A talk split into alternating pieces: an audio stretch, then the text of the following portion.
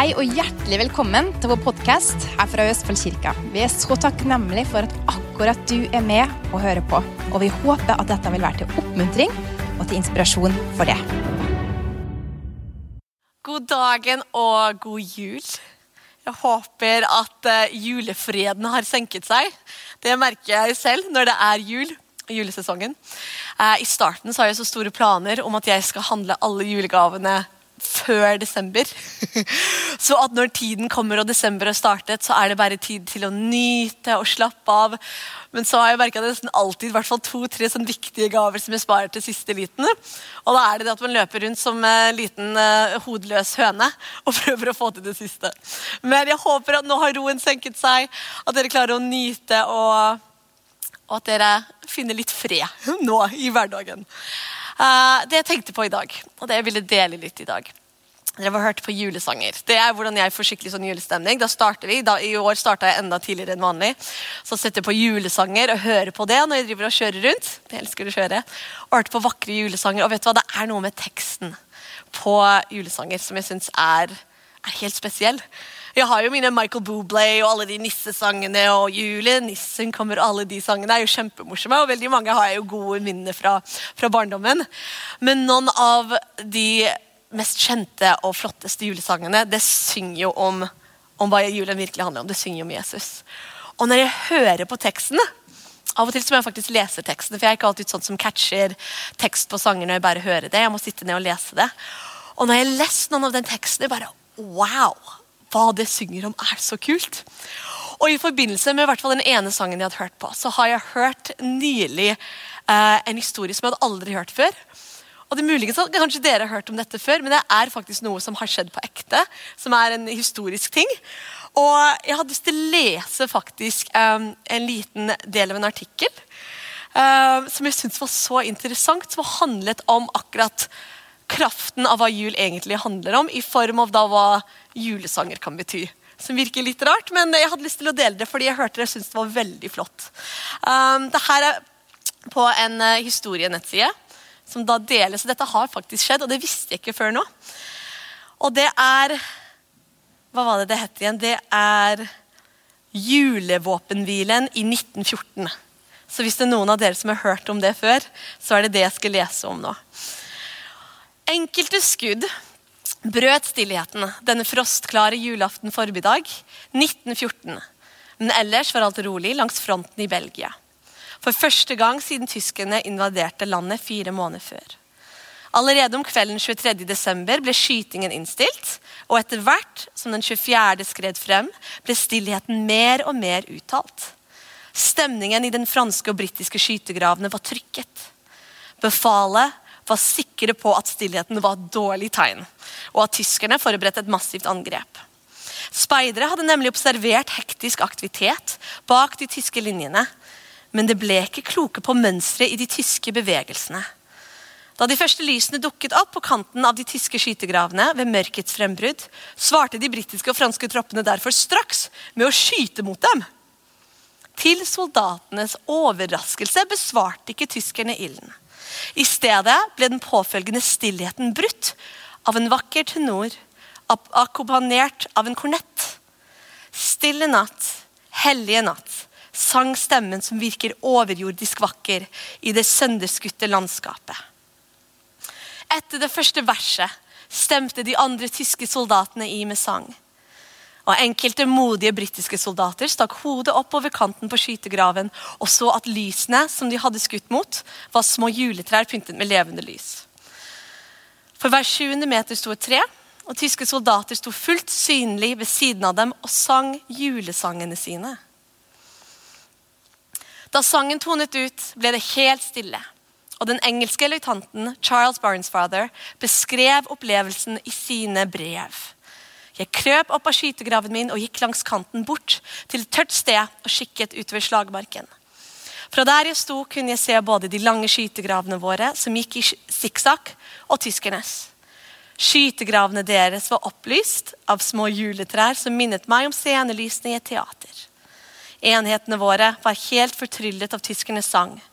Og etter flere minutters stillhet reagerte de som om, til, som om de var tilskuere i en konsert. Det brøt ut klaps, klappsalver og jubelrop. Deretter hørte sanger flere steder i skytegravene våre. Jeg kommer aldri til å glemme det. Det var et av mitt livs største øyeblikk. Så må jeg bare lese. Det var en annen uh, noen andre som, opp, som, var der, observerte det, som forteller da sin egen historie. De er døde nå, men uh, de rakk å fortelle dette og dokumenterte deres opplevelse. og Det var Alfred Andersen. Og Han fortalte at alt vi hadde hørt i to måneder, var lyden av maskingevær, flyvende kuler og tyske stemmer i det fjerne. Men denne morgenen hadde stillheten senket seg over slagmarken så langt øyet kunne se. Den spontane våpenhvile skjedde flere steder langs fronten. Tyske soldater startet å synge julesangene på tysk, og de britiske stemte i med sine sanger på engelsk. Etter hvert krøp soldatene fra begge de krigende parter opp fra skytegravene og ut i ingenmannsland. Her tok de hverandre i hendene, delte brødelig det de hadde av rasjoner, sang julesanger og fikk gravlagt de døde. Flere stiftet vennskap med dem de var sendt ut for å drepe. Og det sies at På minst ett av stedene hvor soldatene møttes, ble det arrangert en fotballkamp som de tyske soldatene for øvrig vant 3-2. det er litt typisk. Våpenhvilen julen 1914 er, av mange, er av mange regnet som en av de mest bemerkelsesverdige hendelser der soldater på eget initiativ slutter fred og møtes i gjensidig respekt. Og kanskje kunne hendelsen også ha ledet til noe større, hadde det ikke vært så kraftig kritikk fra de øverste. Og jeg vet at Dette er en interessant historie, jeg hadde aldri hørt om dette før. Men jeg tenkte at det her er ikke bare kraften av at sang forener verden. Derfor det vet jeg det er mange kanskje som kan si ja, men musikk har den kraften. Men det er Jesus som har den kraften.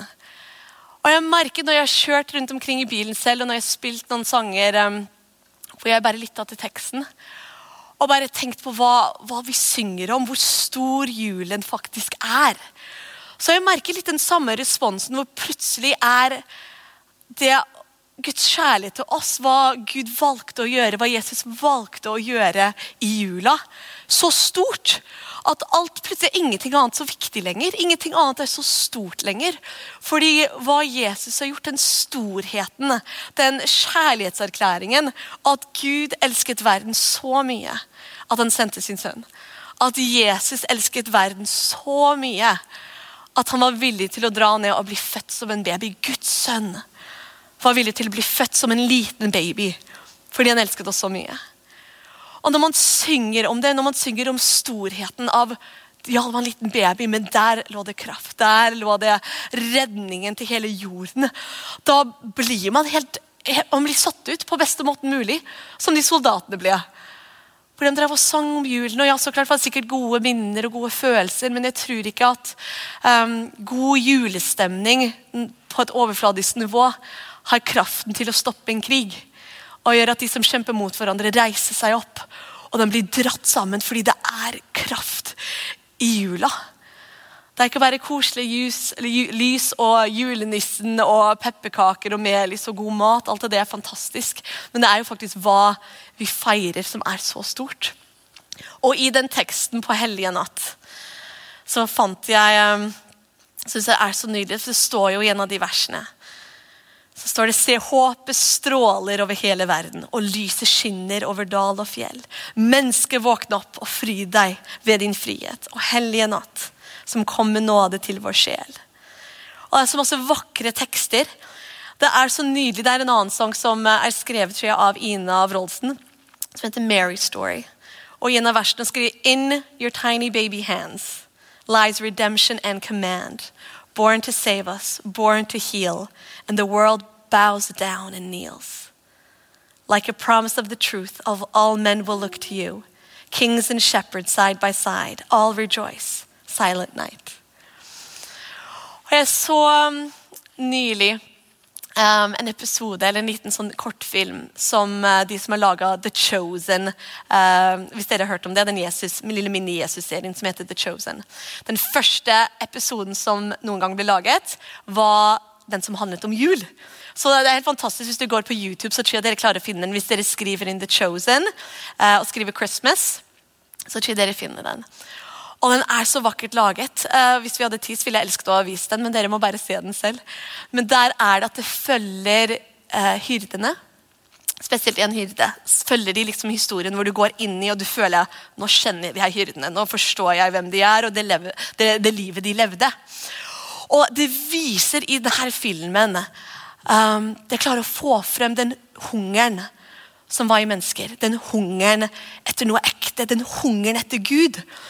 Men hva det viser så tydelig i den filmen, er på den tiden så var det så masse religiøse eh, systemer som var i veien for at mennesker kunne bare komme til Gud. Så du ser han her Hyrden han går inn og han kommer inn i byen og har fått et sår og driver og er litt skitten og blør litt fordi han snubla når han var ute og passet på sauene. Men han har lyst til å komme inn og høre Guds ord som blir lest i en synagoge. eller i et rom, og Han vil komme inn og høre fordi han har en hunger etter noe ekte. Han har en hunger etter Gud. Og Han prøver å presse seg inn for å gå inn så at han kan være der og høre. Men da kommer da de religiøse lederne. Og de sier ja, men du er skitten og du er ikke vasket og du har ikke gjort alle de riktige prosedyrene som du må gjøre for å være her. Og de dytter han ut. Og Så ser du bare hjertet hans er bare så sulten på Gud, så sulten etter å dra seg nær um, storheten av Jesus. Men han får ikke lov pga. alt den religiøsiteten som mennesker har satt opp. Og da forstår man, da, for da ser jo alt spiller ut, og englere kommer og forteller at nå er frelseren her. Nå har Jesus kommet her. Og så ser han at da kommer han, og når han ser da Jesus, og hyrdene kommer for å hilse og, og tilbe babyen, som er Jesus, som er redderen av hele verden, så ser du at han kunne komme helt nært inntil. Selv om han var skitten, selv om han hadde blod på seg, selv om han lukta sikkert sau og svette, og alt sammen, så kunne han komme helt nær Jesus. Og Det var jo derfor Gud kom.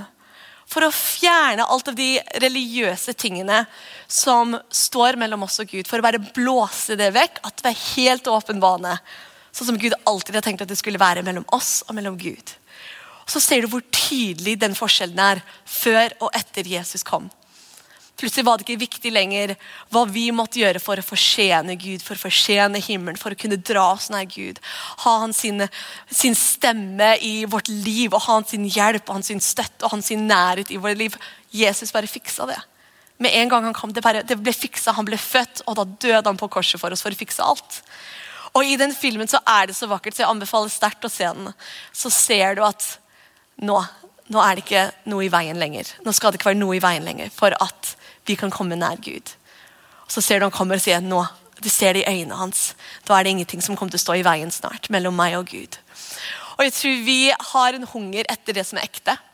Og Vi er jo et fantastisk kristent land, et land som er bygd på så masse kristne verdier. Og, og med kirken, som er liksom en del av hvordan vi er, og alle helligdagene vi har. Men vi har en hunger etter noe som er ekte. Ikke bare jeg var døpt i kirken og jeg var konfirmert i kirken og gift i kirken, men det er alltid en hunger der, tror jeg. Eh, og, så veier man opp og tenker ja, men ja, jeg har jo vært flink, jeg har vært ikke flink, jeg har vært god, jeg har vært ikke god. Det blir jo mer som julenissen. Som vi, hvordan vi ser på Gud. Det kan være mer som julenissen, men i dag var jeg ikke noe flink. Så da trekker jeg meg bort fra Gud. Eller helheten av livet mitt. Jeg vært, tror jeg har vært bra nok. Men vet du hva? Jesus bare blåste alt det bort med at han kom ned til jorda og var villig til å fikse bare alt for oss og villig til å ta og ofre seg selv for oss, så forsvinner liksom alt av det. Og den hungeren etter noe som er ekte, um, etter kjærligheten som, som, Gud har for oss, det er bare så stort. Og da forsvinner jo alt av det tullet. Og jeg vet at liksom når man snakker om um, det at vi kan få Gud inn i hjertene våre, det at han kan være med oss i hverdagen vår. Det at Jesus fiksa alt, så det ikke vi trenger å ha de religiøse tingene som står imellom. Jeg tror Vi må minne oss selv på det kanskje hver dag. Så man minner seg selv på at vi kan ha sånn en ekte og nær relasjon til Gud. Hvor vi kan høre stemmen hans, hvor vi kan høre fra Gud. Han vil være så nær. Tenk, Relasjoner er jo noe Gud har skapt. Og relasjonen med mannen min det er jo, etter, etter Jesus er jo det min nærmeste relasjon. Så min mann og mine barn det er jo min nærmeste relasjon jeg har. Og vet du, hva, I et ekteskap så kan man lett, hvis hverdagen går fort, så kan man lett gå kanskje bare through the motion, som man sier på engelsk. At man sier hei, man får et kyss før man legger seg. Man kan bare gå gjennom liksom, Man er grei mot hverandre og man gjør livet sammen, men hverdagen går litt fort. Men det er ikke den nærheten. Uh, hvor man bare har den koblingen, man får sånn styrke og varme fra hverandre. Hvor man vet at her er det trygt, hvor jeg kan være meg selv og dele ting. Og Det er jo det en flott relasjon burde være. Men det er jo akkurat det samme som Gud vil ha med oss. Så hvis vi kommer til han eh, kommer i kirka og sier ja Gud, nå kommer jeg i kirka på julaften, er det bra nok? Han sier det er fantastisk at du kirka i- på julaften. Er Herlig, så flott. Så bra at du hørte på denne ene prekenen. Så bra det, men, men det er jo hverdagen hvor Gud vil våkne med deg, og han vil legge seg med deg. Og Det kanskje høres rart ut, men han, han er jo med oss hele tiden. Det er jo derfor Jesus sa når han forlot disiplene, og de var fortvila at han skulle dra, at han fortalte dem det er bra at jeg drar, fordi nå er jeg bare én kropp. Og jeg må reise bort så at jeg kan være med dere på en annen måte. Så jeg kan være i hjertene deres. Hver og en av oss har Gud med oss. Så at vi kan spørre han om ting. Her om dagen så drev jeg og var litt for fortvila over et eller annet. Og uh, satt og snakket med Kenneth. Og ville at han skulle si liksom de riktige tingene til meg, så at jeg skulle ha godfølelser som kom tilbake. ikke sant? Bare, og det gjør han jo vanligvis. Gud snakker gjennom mannen min hele tiden. og er helt fantastisk av. Jeg ser Guds kjærlighet i mannen min hver eneste dag. Men da satt jeg der og der var spurte han om ting og ville liksom å, men si riktige ting så jeg føler meg bra igjen. Kom med riktig svar. Og, og det bare funka ikke. Og så sitter min vise mann der og spør meg så fint. Så, ja, men Hanne, har, har du spurt, uh, Spurte du Gud om dette? Vil du spørre Gud om hva han syns om dette. Jeg ville spørre Gud om hva han tenker om denne situasjonen. og Kanskje han har et bra svar. Og Første reaksjonen min var mer at jeg rulla litt med øynene. og bare, å, har jeg spurt Gud om dette? Ja, jo da, jo sikkert. Og Så tok jeg det til meg. så når jeg skulle ut og kjøre senere den dagen, satte jeg på litt musikk i bakgrunnen. og Det var ikke noen barn i bilen, så var det litt rolig. Og så sa jeg ok, Gud, hva, nå er jeg litt stressa over det her, og jeg har ikke funnet min fred og ro ennå. Uh, hva syns du om dette? Og vet du hva? I hjertet mitt bare med en gang så bare fikk jeg sånn setning fra Gud som jeg bare følte i hjertet mitt som jeg visste var fra han. Og det bare forandra alt. Bare. Å ja. Det var som en sannhet. Det var det syns om dette. Plutselig bare så jeg klart. Og det er ikke alltid jeg får svar med en gang når jeg spør han sånne spørsmål. Men han alltid svarer. På en eller annen måte eller på en eller annen tidspunkt så får du svar hvis du tuner han til det. Så jeg tenker Den kraften at vi har med Gud i hverdagen, at vi passer på å minne oss selv på hva julen faktisk betyr i hverdagen vår. Ikke bare, ikke bare jula, men resten av året. Hva Jesus faktisk fiksa med at han kom til jorda som en baby. Han døde på korset, han fikset at vi kan ha den nærheten med Gud. At vi kan spørre Gud om ting. Gud, hva syns du om det? Gud, hjelp, hva gjør jeg nå? Å trene opp vårt øre, våre tanker og vårt hjerte til å ta imot fra Han. Og det er alltid ord av støtte, det er alltid uh, ting som oppmuntrer, ting som viser deg vei, ting som gir deg klarhet. Det er Gud. Det er guden vår. Og det er hva han kom til å fikse, hvor det er en ekte relasjon. Ikke en religiøs plikt. uh, ikke noe vi må gjennom. Ikke noe vi skal gjøre for å få en sånn check at nå har vi vært flink. Men det er liksom den nærheten som Jesus vil ha. Tenk alt det som Gud ofret når han, når han kom til jorda, når han døde på korset. Det var jo ikke bare at vi kunne ha den tryggheten at når vi er ferdig med tida vår på jorda, så går vi til himmelen. Det er jo en fantastisk ting å vite. Man trenger ikke å frykte døden. Himmelen er, De sier at oppe i himmelen så er det alt vi elsker med jorda, men ganger tusen. Som er kanskje rart å slenge ut ganger tusen eller ganger hundre, men alt det vi elsker med jorda, det er enda bedre i himmelen. Det er ikke noen rare gullskyer og harper som vi skal spille. Det er jorda bare enda bedre. Alt det mer fantastiske, det er himmelen. Og der vet vi at vi kan være sammen med Gud. Det fins ingen sykdom, ingen smerte. Men det er ikke bare det Jesus døde for. Han ville ha oss. Han ville ha hjertene våre, han ville ha den nære relasjonen hvor hver dag så våkner vi og vi vet at Gud, jeg lever denne dagen sammen med deg. Fordi Gud skapte jo deg fordi du gledet hjertet hans. Han skapte deg fordi han ville ha en som deg. Ikke sant? Han skapte deg fordi det var et hull i hjertet hans som bare du kunne fylle. Det kanskje høres litt sånn klisjé ut å snakke masse om kjærlighet og fylle Guds hjerte, og sånt, men det er jo bare sannheten. At Du er ikke et uhell, du er ikke noe som bare har plutselig blomstret frem og Gud var overraska. Gud har tailor-made, skreddersydd deg. Så så klart vil han ha en relasjon med deg, så klart vil han være nær deg. Du er ikke noen som han bare dro ut eh, fra vannet fordi du drev og drukna og tenkte ja, jeg må jo redde han da. Så dro deg opp og sa ja, bra, nei, du er ok, du lever, bra, du døde ikke, supert, du skal til himmelen, bra, ok, lykke til.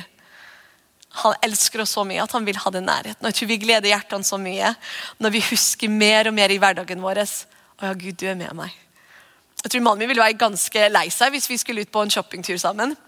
Rusla rundt på kjøpesenteret og var sammen. og kanskje ikke Vi snakket sammen, men vi var sammen og rusla rundt i forskjellige butikker. Og så plutselig snur jeg meg til han og er supersjokkert at han er der. Bare, What? Er du her? Da tror jeg han ville være litt lei seg. at, ja, Visste du ikke at jeg var med deg hele tida? Visste du ikke det? Og vet du hva, Gud er med oss hele tiden. Og jeg glemmer, jeg kan glemme det ofte selv. Fordi vi ser han jo ikke, og vi, tar ikke på, ikke, vi har ikke han her fysisk. Så jeg tror Gud forstår det veldig godt. Det sier jo i Bibelen at velsignet er den som tror uten å se. Så han vet at det er noe spesielt at vi tror på han og vet at han er med oss selv om vi ikke ser han og kan ta på han. Men at han vil kunne gi oss den styrken og den gleden og den støtten og varmen og den nærheten. At selv om man kanskje har ingen andre rundt seg, så er Gud med deg. Og det er den nærheten hvor han kjenner deg og elsker deg og er til stede med deg. Hvor du har han som kan fylle hjertet ditt til det maks. Han er med deg. Så klart har vi skapt for relasjoner med hverandre, men det er ingen menneskelig relasjon som kan fylle hjertet ditt sånn som Gud kan. Jeg tenker Det var jeg tenker er bra å huske i julen. I midten av julespisinga og gaveåpningen og skigåinga og hva enn man driver med. Så husk at alt av dette, alt av julen, var at Gud hadde et mål å være nær deg igjen. Gud hadde et mål å være nær deg. Og vi sier men jeg er ikke bra nok og burde ikke, burde ikke komme nær meg. Ikke se. Du er Gud som er himmel og, er Gud er himmel og jord. Ikke se. Ikke se på meg. Jeg så ikke perfekt. Jeg så fortjener ikke denne gaven. Men Gud vet det. Han vet alt om deg. Og han fortsatt vil ha oss. Ikke bare for å redde oss, men han vil ha oss for å være sammen med oss hver eneste dag. Å fokusere på hvor stor den kjærligheten er, og hvor mye Gud elsker oss, det tror jeg faktisk er en gave til Gud. At vi fokuserer denne jula på hvor høyt elsket vi er av Gud. Fordi jeg tror Når vi begynner å åpne opp hjertene våre til det Gud, hvor mye elsker du meg? Hvor mye du liker meg? Hvor mye, du, hvor mye jeg gleder hjertet ditt bare fordi jeg er den du har skapt meg til å være.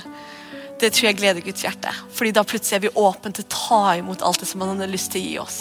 Fyller oss opp med kjærlighet, hvor vi plutselig liker hvem vi er.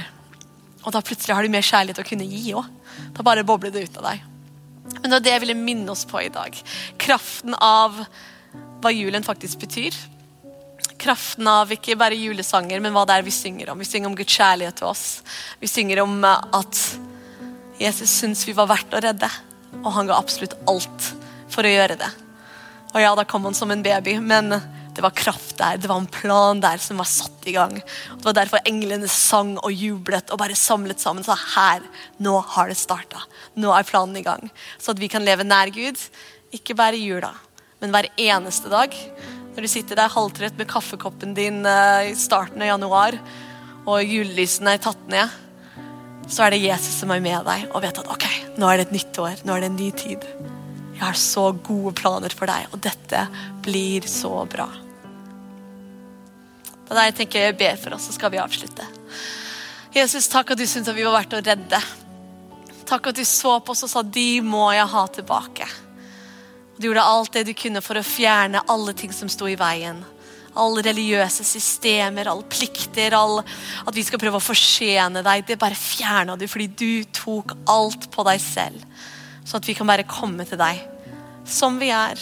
Skitten, kanskje svett, og vi tenker ekkel og fæl og full av liksom feil um, beslutninger vi har tatt, eller kanskje full av skam eller ting som henger fra fortiden vår. Hvis du bare vil at vi skal komme nær deg, elske deg og ta imot din kjærlighet for oss hver eneste dag. Ikke bare i jula, men hver eneste dag. Så vi kan leve sammen med deg. Få den styrken som du har lyst til å gi oss. Få den gleden og den freden som du har lyst til å gi oss hver eneste dag. Ber at alle skal kunne kjenne på din kjærlighet på en helt spesiell måte denne jula. Og vite at hele julen det faktisk var noe du gjorde for oss. Fordi du elsket oss så mye. I Jesu navn. Amen. Tusen takk til Hanna for eh, det budskapet du delte. Var utrolig bra. Jeg bare elsker det hun snakker om det med eh, at det det handler om, det er å kjenne Gud. Og det var derfor han kom til denne verden. Jesus kom ned til den jorda, og det starta med jula, ble avslutta med påsken. At han døde for korset, for alle mennesker. For At hver den som tar imot han. hver den som, som sier ja til den gaven, til den verdens største julegaven som noen gang har eksistert. Skal bli frelst, skal, bli, skal få sine synder tilgitt, skal få en relasjon og få lov til å kjenne Gud sånn som vi er skapt til å være.